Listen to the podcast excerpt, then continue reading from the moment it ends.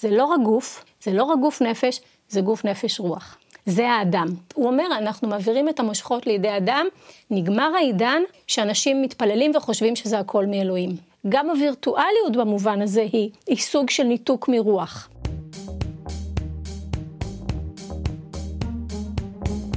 המצב הפוסט-אנושי, פודקאסט על טכנולוגיה, תרבות ורוח, עם דוקטור כרמל וייסמן.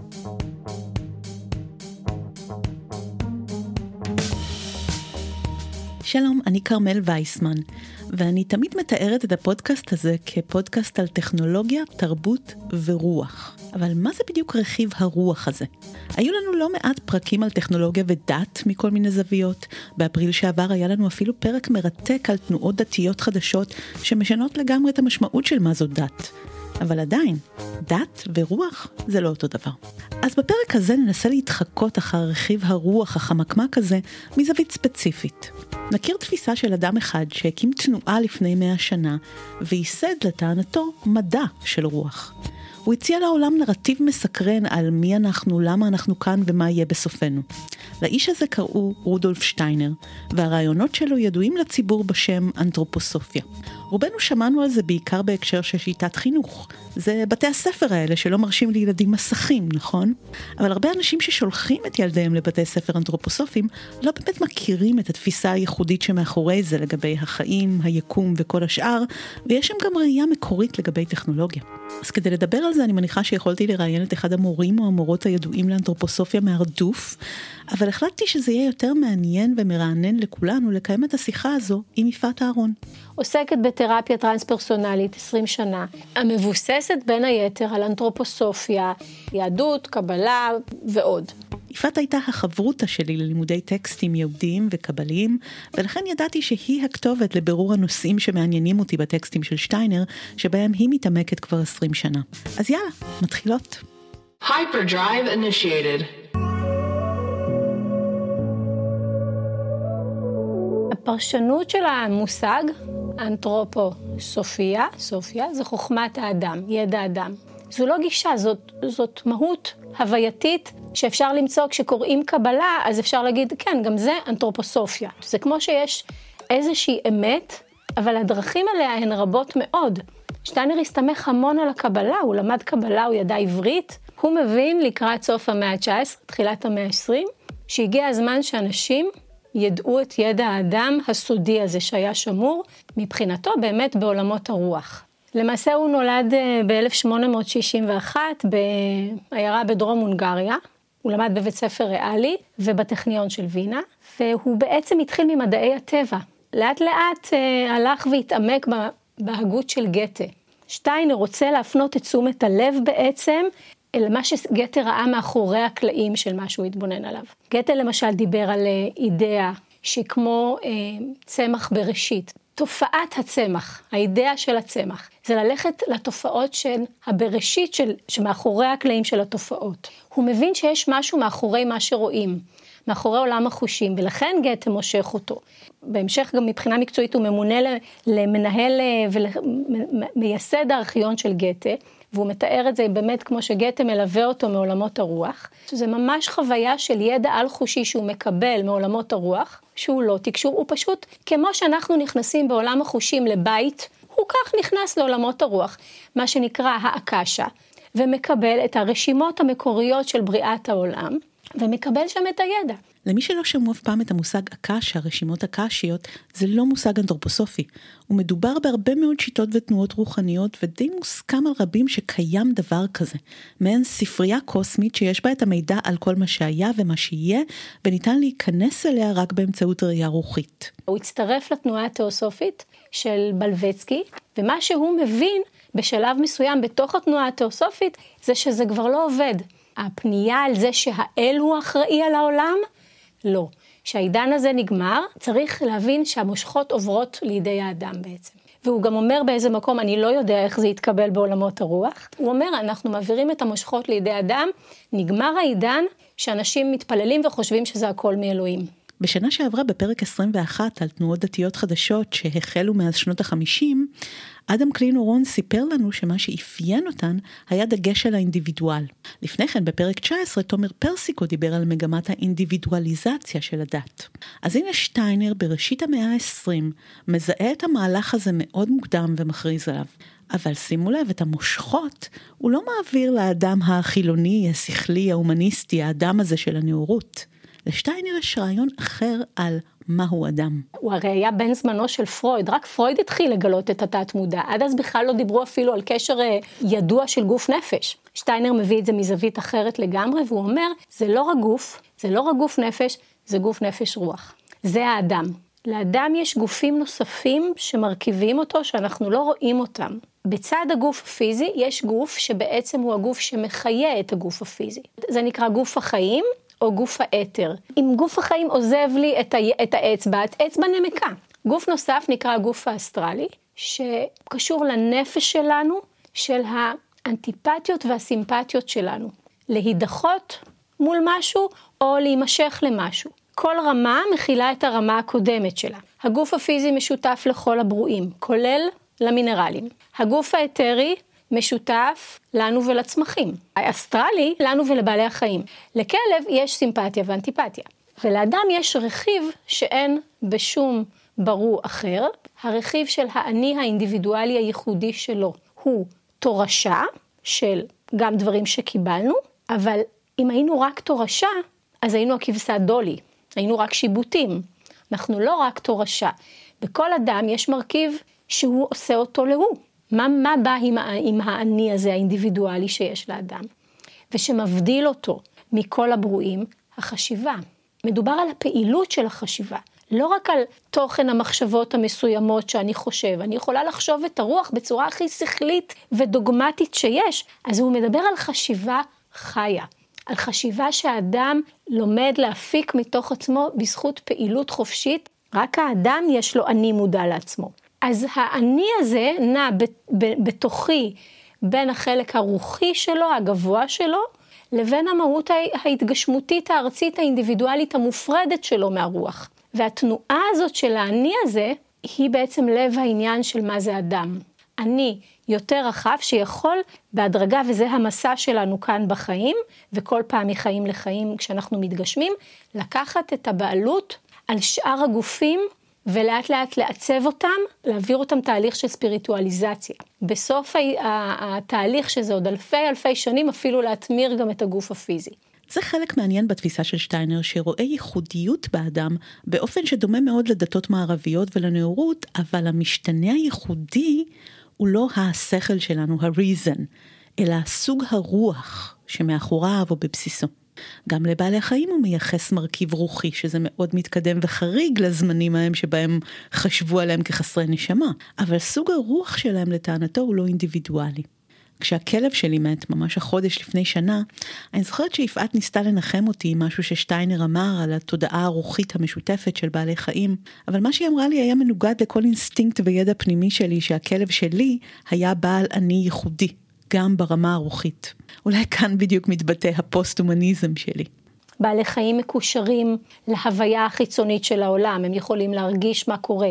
אנחנו לא מרגישים, אנחנו מאוד מנותקים, כל כך נסגרנו בתוך עצמנו, יש לנו חוויית אני מאוד סגורה וצלולה, וצריך להבין שזה לא היה ככה לאורך האנושות. כמו שתינוק, ואנחנו לא זוכרים את המהות הקדומה שלנו, הראשונית של חיינו, אבל היינו שם.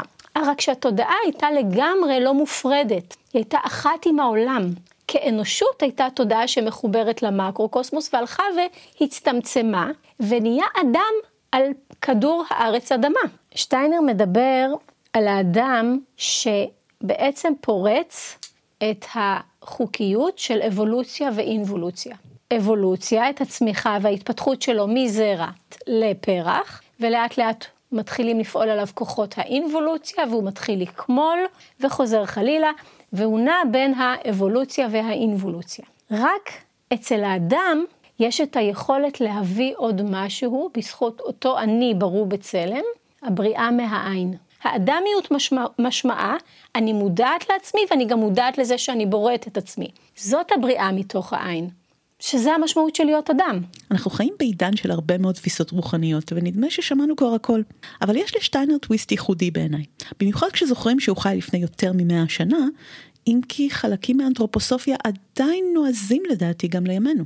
למשל, שטיינר מבחין ואומר שאדם יכול כמובן לחיות באורח חיים דתי, אבל הקשר לרוח, לא הדת הופכת את האדם לקשור לרוח. הוא תופס דתות כתהליך מאוד ארוך של הבחנת האדם מהרוח, זאת אומרת היפרדות האדם מהרוח. אצל הרבה מאוד אנשים רוחניות ודת זה כמעט מילים נרדפות. מי שמחזיק בתפיסה דומה בימינו זה יובל נוח הררי, שכתב בספרו ההיסטוריה של המחר, שדתות מציבות לנו חוקים איך לחיות, בעוד שרוחניות מוציאה אותנו למסע גילוי עצמי.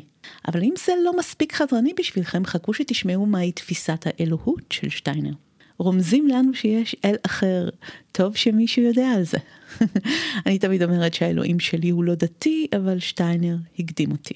הוא מדבר על עקרון הקריסטוס, המקור של האלוהות הכי ראשוני שממנו הכל מתחיל. הוא אפילו בהיררכיה הרוחנית מעל ישות י"ה ו"ה. אהה, יש בורא לבורא. הוא הבורא. ולמה כריסטוס? את מבינה שהשם הזה... לגמרי, ולכן במקומות אחרים הוא קורא לו אל עליון. אל עליון נזכר בתנ"ך. אברהם הולך ופוגש את כהן צדק לאל עליון. בעולם הרוח יש גם היררכיות, הוא מסביר את זה בפירוט אה, לכל שרפים כרובים, אה, גם הישות של מה שקראו אה, י"ה ו"ה, אדוני, היא, היא ההיררכיה שהיא שלוחה של אל עליון. המהלך ששטיינר מתאר קצת דומה לתזה, אנטיתזה, סינתזה של הגל, או להכנעה, הבדלה, המתקה של הבעל שם טוב, סוג של ירידה לצורך עלייה שקיימת גם במסורת הקבלית, גם במיסטיקה הנוצרית, לגבי נפילת האדם וסילוקו מגן עדן, ההפרדה, הכאב, המסע ההיסטורי, הכל מתרחש כדי שהכל יתחבר יום אחד מחדש ממקום מודע. האחדות הזאת שבאנו ממנה ואליה אנחנו חוזרים, לא תהיה בדיוק אותו הדבר, לא חוזרים אחורה. המהלך הזה של ההפרדה שמתרחש באמצע משנה משהו מהותי שמצדיק את המסע. הפילוסוף קן וילבר קרא לתופעה הזו כשל הקדם בתר, pre-trans fallacy. הכוונה היא שמצב תודעה קדום יותר נראה מבחוץ בדיוק כמו מצב מתקדם, אז קשה לנו להבחין ביניהם. כשמסתכלים על אדם מבחוץ קשה לדעת אם הוא בנירוונה או פשוט ישן, נכון? ההבדל העצום בין שני המצבים הללו ניכר רק מבפנים, במישור הפנימי.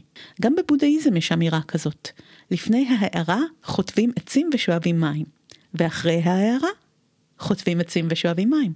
אבל לא בדיוק אותו דבר. עושים את זה ממקום אחר של מודעות פנימית למשמעות של הדברים, מבחירה.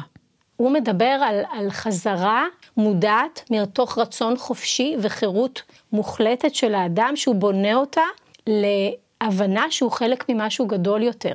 זאת אומרת, האינדיבידואליות הזו, שסגרה אותי מאוד בתוך עצמי ואין לי שום גישה אלייך, לדעת פסיק ממה שעובר בתוכך, כמו שהגוף שלנו מפריד אותנו, הפיזי, האור, האור בעין מפריד אותנו, זה כל כך מופרד, אבל זה בשביל לבסס חופש. כי דבר שאני קשורה אליו עדיין, אני לא חופשייה שם. אז בהדרגה האינדיבידואציה קורית, המטריאליזם כמובן הולך וגובר. כל התפיסה המטריאליסטית החומרנית של המציאות הולכת ומתחזקת, כי אין רוח ואין שום דבר חוץ ממה שאני רואה ושומע ומכיר בחושים שלי. וכל זה כדי שאני אבסס את הנפרדות שלי, לא כדי להישאר בה, אלא כדי שאני אוכל לחזור להבנה שיש משהו גדול ממני ו- ומחבר אותי איתך ועם העולם מתוך חירות. במובן הזה הדתות לא עונות על הדבר הזה, כי הן בדיוק באות מהמקום שהוא אנטי חירות במובן הזה, והן מאוד אינטלקטואליות. בשלב מסוים הדתות שכן היו רוחניות באיזוטריות שלהן, גם הנצרות האיזוטרית הייתה עד שנת 400 לספירה, דיברה במהות רוחנית כמו שהקבלה מדברת במהות רוחנית. והכל הפך להיות מאוד חוקי עם הלכות ומצוות ושכלי ומסביר למה כך ולמה לא אחרת. זה היה מחויב המציאות בשירות תהליך המטריאליזם וההיפרדות, כדי שאני אהיה אני ואת תהיי את. בתהליך האינדיבידואציה שדיברנו עליו, יש הדרגתיות. בהתגשמות של הרוח באנושות, זה עובר דרך, קודם כל, עמים. לזה שטיינר קורא נפשות הלאום. זאת אומרת שלכל עם יש נפש, ולכל עם יש תפקיד בפאזל הזה של האנושות. העם העברי תפקידו היה להביא את המוסר לעולם. אחר כך זה כבר יורד לתוך אינדיבידואל, ולכן שטיינר אומר בשלב מסוים, הוא כבר חי בזמן של הלאומיות, שהלאומיות היא הדבר הכי נורא שיכול לקרות מבחינה קהילתית חברתית לבני האדם. בשנה שעברה בפרק 20, גדי טאוב הצליח לשכנע אותי בחשיבות העצומה של הלאומיות, והביא טיעון חזק מאוד לזה שלאום היא יחידת הסולידריות הרחבה ביותר שהאדם באמת יכול להזדהות איתה כרגע. השמרנות היא תפיסה פרקטית לגבי האדם, הוא אמר לי, לא תפיסה אידיאליסטית. מה שהוא מתאר על הלאום, כמו, ש, כמו שאמרת עכשיו, זה בדיוק הכוח המפריד שלוקח את, הסולידר, את הסולידריות ושם אותה בקבוצה מסוימת. בהכרח הקבוצה האחרת לא תהיה לגיטימית. אז חיסלנו את כל תפקיד האדם להגיע לאינטואיציה מוסרית מתוך עצמו בבריאה שלו יש מאין. מבחינת שטיינר העם העברי סיים את תפקידו במובן הזה, זה, זה מתחיל לפעול נגדנו, אנחנו צריכים לקיים מחדש בתוך עצמנו את החשיבה האינדיבידואלית העצמאית שלא באה מבחוץ, והמוסר מגיע מבפנים ולא מבחוץ. אבל תפיסה רוחנית היא לא רק תפיסה אידיאליסטית, היא תפיסה דטרמיניסטית. הרי זה מה ששטיינר ראה בספרייה הקוסמית, נכון? זאת לא תיאוריה, אין לו ספק שזה מה שקורה. בשלב הזה אולי אתם חושבות, טוב, כל תורה רוחנית ממציאה לעצמה הרי את הקוסמולוגיה שלה, למה בחרת להביא לנו דווקא את הגרסה האנתרופוסופית? אז מה שמיוחד בעיניי אצל שטיינר היא הטענה שלו לאובייקטיביות מדעית.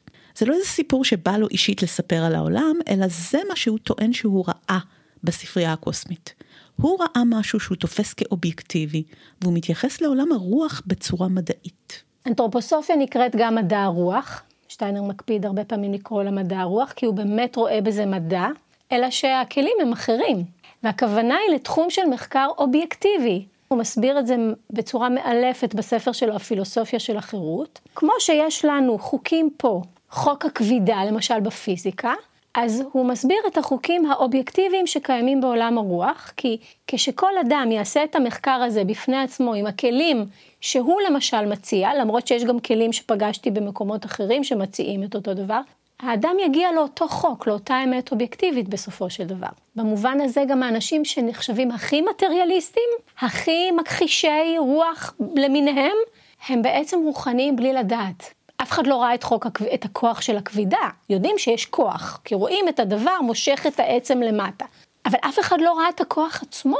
אף אחד לא יכול באמת לה, להיכנס ולראות חלקיקים או, או וירוסים יכולים לראות את ההדמיות שהמחשבים עושים, אבל זה לא הווירוס, אף אחד לא רואה בעיניים חושיות או בכלים החושיים הרגילים את הדברים. עכשיו תראו, אני מכירה מספיק תפיסות רוחניות כדי לומר שיש בזה משהו. הרי לא כל אחת ממציאה לעצמה עולם אחר לגמרי. יש המון אלמנטים שרוב או כל התפיסות המאוד שונות הללו מסכימות עליהם. או שזה דברים דומים שנקראים בשמות שונים, ויש תחושה שיש איזה מקור משותף שאנשים רבים יונקים ממנו, כל אחד בשיטתו, ורק מפרשים את זה קצת אחרת. הפילוסוף קן וילבר שהזכרתי קודם, טען בתחילת המאה ה-21 טענה דומה, שגם בעולם הסובייקטיבי יש חוקיות, היא פשוט לא מדידה באותם כלים. אבל הוא אמר, כשהדלאי למה נגיד מלמד חמלה דרך מדיטציה, יש שם מתודה, יש שם שיטתיות, הוא יודע איך לפתח חמלה, יש לזה שלבים. זה שהמדע לא נכנס למקום הזה, זה לא אומר שזה מקום כאוטי ומופשט. אז אני מבקשת מיפעת להדגים לי חוק כזה, כמו פיזיקלי של עולם הרוח, משהו ייחודי ששטיינר דיבר עליו. דוגמה לחוק רוחני הוא חוק של היפוך. החוק הזה בעצם אומר שהאדמה ומה שמתרחש על האדמה מתרחש בתמונת ראי הפוכה לעולם הרוח. לכן, לדוגמה, כשאנחנו מביאים את החירות, אחווה ושוויון, על האדמה, מתהליכים אה, שקשורים באני שהתהפך והתנתק מעולמות הרוח ונהיה אגואיסטי, אז כל מה שמעניין אותי, קודם כל זה אני. במובן הזה, האגואיזם הוא הצל של האינדיבידואליזם, והוא מקור להידרדרות ולהעמקה במטריאליזם, ואפילו הפוטנציאל לרוע. אז חוק ההיפוך הוא חוק שאומר, מה שרואים על האדמה, אפילו הערכים הכי גבוהים, מתהפכים כאן ומראים את עצמם בצורתם האנטי-רוחנית, אלא אם, וכאן נכנסת פעילות הבחירה החופשית והחשיבה של האדם, האדם יוכל לעשות שימוש בכוחותיו הרוחניים, להתחבר אליהם, להבין אותם וליצור משהו שהוא כנגד ההיפוך הזה. חוקר הדתות מירצ'ה אליאדה טען שבכל תפיסה דתית קיים עיקרון מראה כזה של, כמו בעליונים גם בתחתונים. כי כל הרעיון בדתות זה בעצם לחזור על מעשה הראשונים, לשחזר את התבנית השממית בממד הגשמי. והנה שטיינר אומר משהו קצת שונה. כן, אבל הפוך גוטה, הפוך. זה מהדהד לי את להט החרב המתהפכת של המלאך ששומר על שערי גן העדן שלא נתפלח אליו חזרה. תמיד תהיתי למה הכוונה בחרב המתהפכת הזאת. אז אולי יש פה באמת איזה סוד בהיפוך, שהעולם שמחוץ לגן העדן הוא לא תמונת ראי של הגן, הוא תמונה הפוכה. יש משהו שתמיד ריתק אותי בהפכים. הם הרי לא שתי מהויות מאוד שונות. אולי הם בדיוק אותה מהות בפוזיציות שונות. לא רק במובן שההגדרה של טוב או רע היא יחסית ותלוית הקשר, אלא שהממשק בין השניים נזיל. נניח, חזרה על דבר טוב יכולה פתאום להפוך אותו לרע. יש את האמרה הזאת, too much of a good thing, נכון? אז דבר רע יכול לבוא דווקא דרך טוב לא מידתי למשל. יותר מזה, טוב למראית עין, שהוא יותר מסוכן מרע. הרוע הוא די גלוי. כשהרוע מתחפש לטוב, הוא הרבה הרבה יותר מסוכן.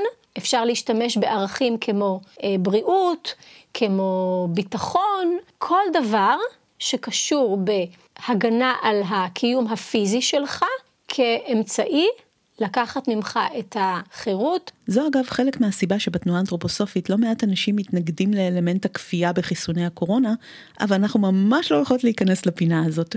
בואו נחזור למאקרו. שטיינר מבין כבר אז שהעידן הזה של ההפרדה האינדיבידואלית בהכרח עובר דרך סבל ודרך רוע, ושזאת עבודה אישית של כל אחד ואחת מאיתנו להטמיר אותם, להתמודד איתם. התקופה שאנחנו נמצאים בה עכשיו נקראת תקופת נפש התודעה. שהיא החלה במאה ה-15, והיא תימשך, כל תקופה כזו נמשכת 2,100 שנים.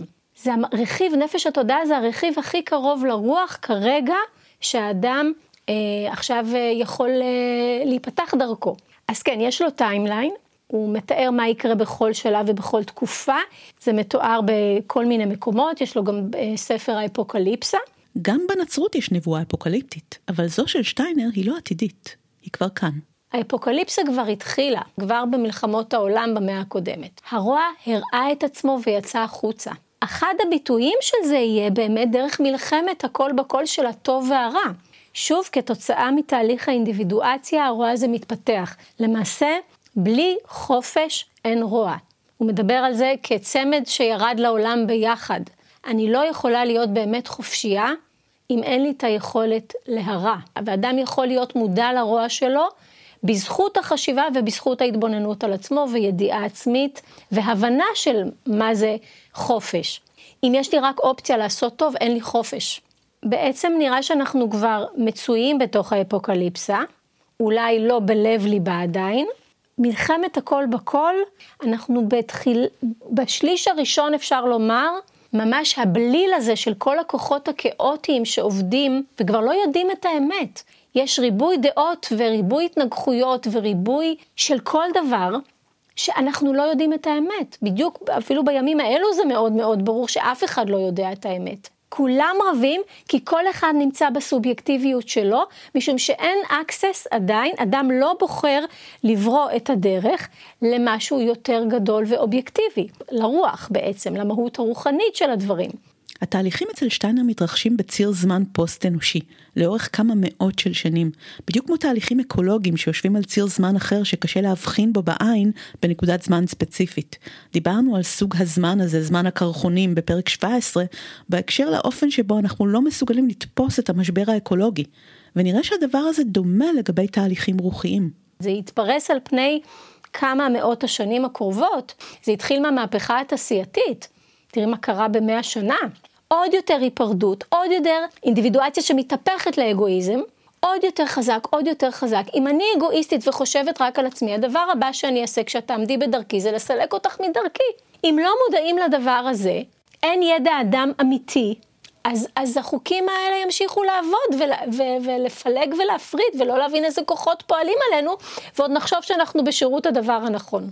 התוצאה היא הפרדה מאוד גדולה בין טוב לרע, כי אין לנו ידיעה מה זה טוב ורע אובייקטיביים עדיין. לכן היו בעבר כל הדתות שניסו להביא את המוסר מבחוץ עם חוקים מסוימים. היום זה לא עובד. היום אני צריכה לדעת בעצמי, מתוך עצמי, מתוך החוויה שלי, מתוך ההבנה שלי, זאת אומרת שכל הכאוס הזה על צורותיו השונות, יכול לעורר אותי חזרה לעצמי, לחשיבה הפנימית שלי, כדי שאני אוליד את החשיבה המוסרית שלי, מה ששטיינר קורא אינטואיציה מוסרית, מתוך חשיבה חופשית שהיא תקרב אותי לאובייקטיבי, לאט לאט, יותר ויותר. זה המעבר מעץ הדת לעץ החיים.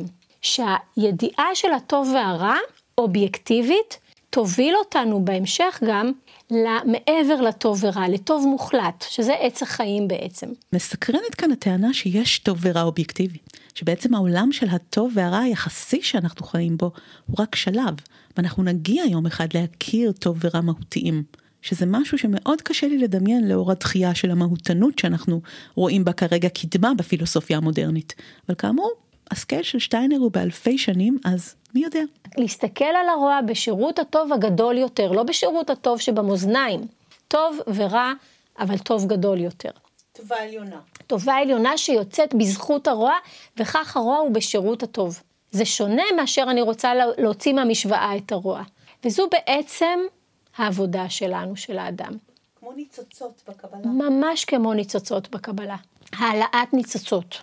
לקחת את הניצוץ הטוב שבתוך הרע ולהטמיר אותו. עכשיו, זו עבודה הרבה יותר קשה מאשר טוב ורע. לחוות את הרע ולהוליד ממנו ניצוץ, זה הרבה יותר מאמץ בשביל הרוח האנושית, אבל זאת הדרך. מה שחשוב הוא שלכל הדבר הזה יהיה סוף טוב. לפי מה שהאבולוציה העתידית של האנושות ושל הפלנטות, מה שהוא אומר שהפלנטה אדמה תהפוך להיות שמש. אמנם זה כבר לא יהיה רלוונטי לנו, כי הסוף הזה בעוד אלפי שנים כאמור, אבל אם להאמין לשטיינר, יש פה תקווה, אנחנו לא נכחדים לגמרי במשבר האקולוגי. ודאי שאנחנו נחיה, אדם יחיה, יהיה אדם. הוא יהיה אדם שהוא שמש. באנו מהכוכבים ואנחנו חוזרים להיות כוכבים? או, השמש זה, זה אלפי אלפי אלפי שנים. אה, מה שאנחנו עוד יכולים לעשות פה, קודם כל זאת ההתעוררות להבנה של מה מניע אותי. מה מגיע אליי מבחוץ ואימצתי בלי לשים לב ואני פועלת לפיו. המאמץ ליצור את החופש שלי מתוך עצמי, לאמץ את הדברים ולחיות את הדברים מתוך עצמי, הוא מאמץ, קודם כל הוא אינסופי, אבל הוא מאמץ שבונה משהו בהבנה המהותית של, של האדמיות שלי. אז אנחנו חוזרים כל הזמן לעבודה של האינדיבידואל, כי זאת הליבה באנתרופוסופיה. מה שמתרחש בחוץ הוא שיקוף של הפנים, והמישור הפנימי הוא זה שאנחנו צריכים להשקיע בו כדי לצלוח את התקופה הזאת. פשוט להיות בני אדם, להבין את עצמנו, לעדן את עצמנו. כל שיטה הולכת כל עוד יש בה רוח. אבל אחת הבעיות כיום זה לזהות בכלל במה יש רוח ובמה לא, מה קורה סביבנו. לחשוף זאבים באור כבש ולא להתפתות ללכת לקצוות. אחת הסיבות שרציתי בכלל לעשות פרק עם יפעת, זה שאני נושאת איתי אגדה שהיא סיפרה לי כבר לפני כמה שנים, על שני כוחות שפועלים על האדם לפי שטיינר. הוא מכנה אותם לוציפר והרימן. זה כוח מאוד מאוד חזק שפועל על האדם, הכוח הלוציפרי.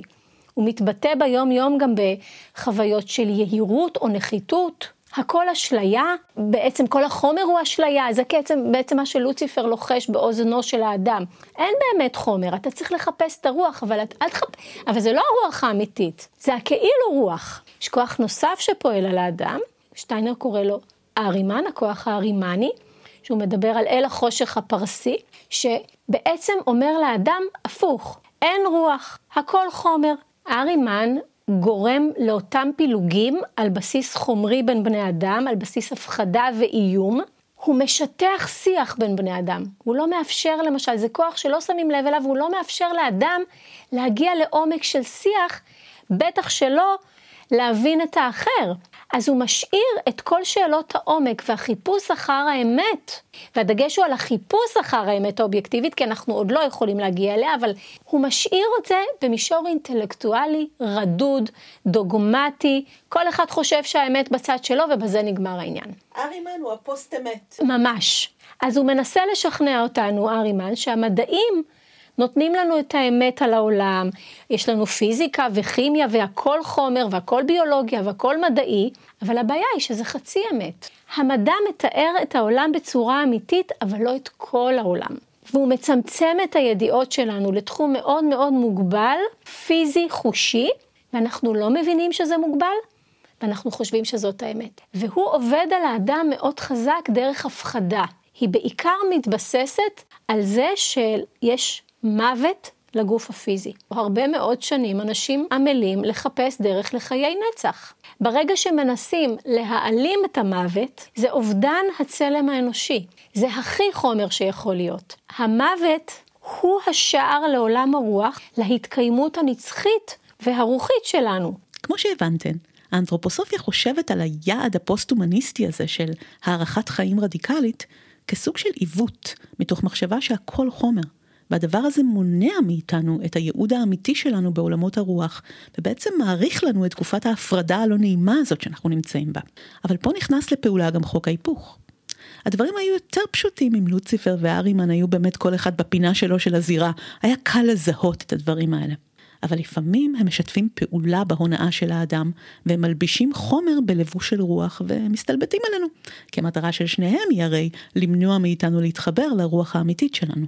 וכאן נכנסת לתמונה התפיסה של שטיינר על הטכנולוגיה, או של ממשיכי שטיינר אפילו. הטכנולוגיה הדיגיטלית, שרק בפרק שעבר התמוגגנו מהקשרים שלה לרוחניות וספר יצירה, באנתרופוסופיה רואים אותה כתוצר של שיתוף פעולה כזה בין לוציפר להרימן. חומר שמתחפש לרוח. הדיגיטציה עובדת על המישור המטריאליסטי.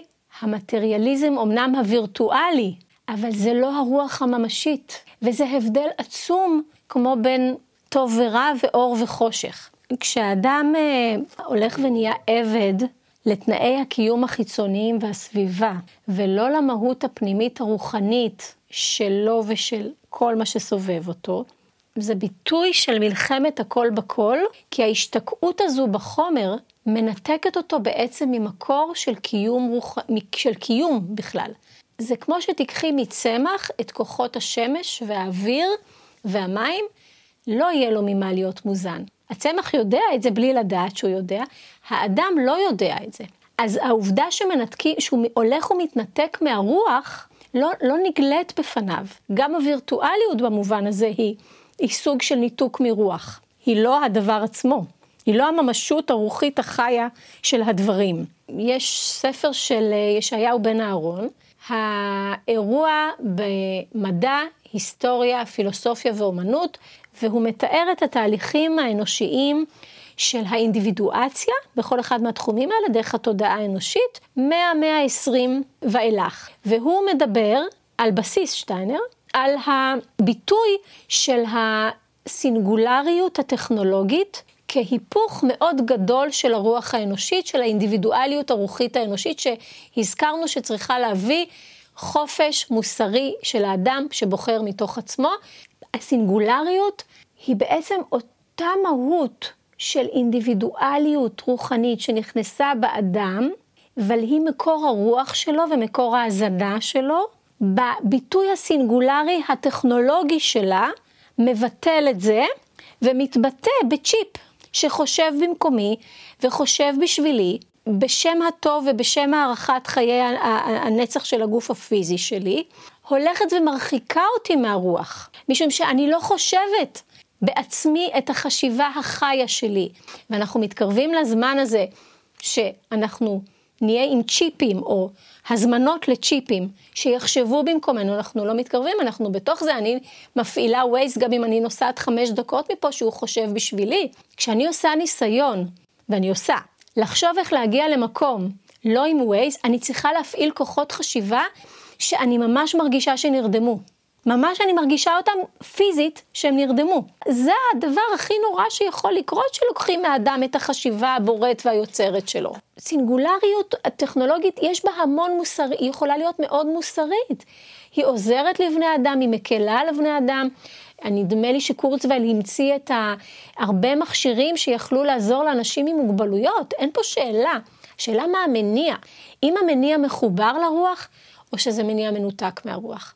ובעצם הסכנה היא שכשהמניע מנותק מהרוח, הסינגולריות הטכנולוגית הזו תמחק את, את, את המהות האנושית. המהות החיה הזו הולכת ומת, ומתאדה דרך הטכנולוגיה. ממיתים אותה. ברגע שהחופש שלך נלקח ממך, או נתת, מסרת את החופש שלך בזה, כמו שאני מוסרת את זה ל-Waze, גמרנו.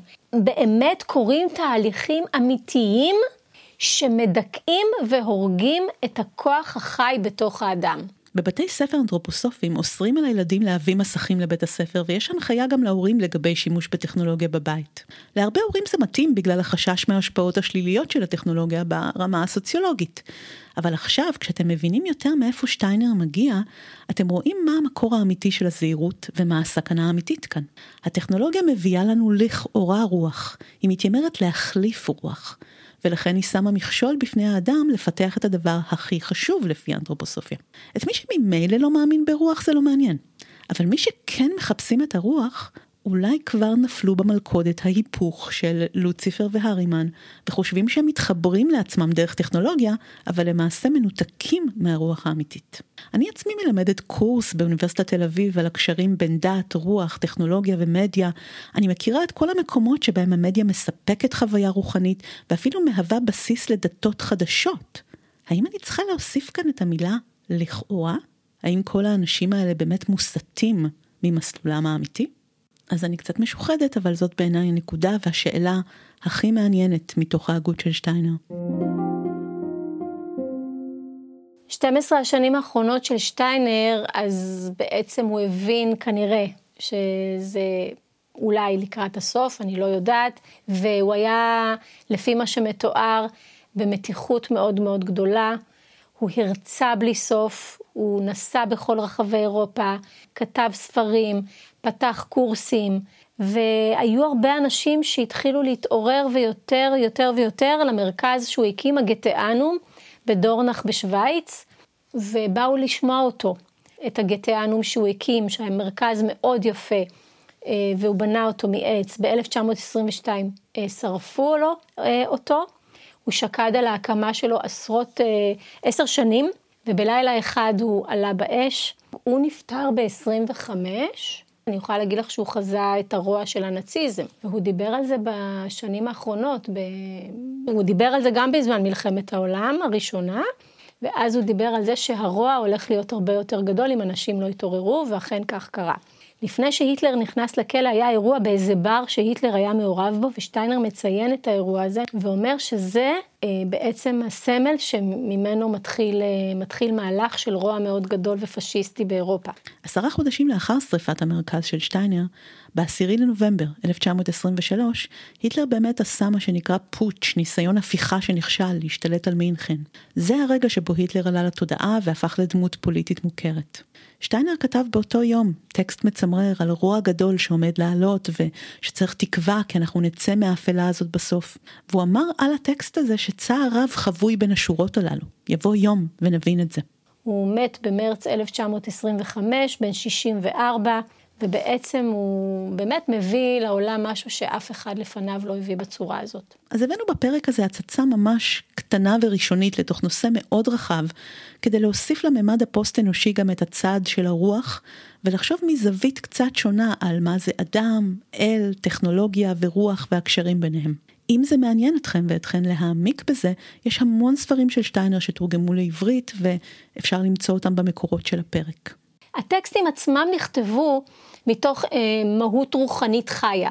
אז גם הטקסט עצמו, למרות שהוא במילה כתובה, והוא מת כביכול במילה הכתובה, אבל לקחת אותם וכן, לקרוא, לתת לדברים לפעול בתוכי, להכיר את זה מבפנים, לתת למילה להדהד בתוכי, להחיות אותה, לראות מה קורה לי, לראות תמונות שמתעוררות בנפש נוכח טקסטים שאני קוראת, לתרגל את ההכרה של החשיבה שלי, הרגש שלי, הרצון שלי, לתרגל, לא, לא רק להיות באינטלקט. תודה רבה ליפעת. פסח שמח ושקט לכולכם, ואנחנו נשתמע אחרי החג בפרק מרתק בנושא אחר לגמרי.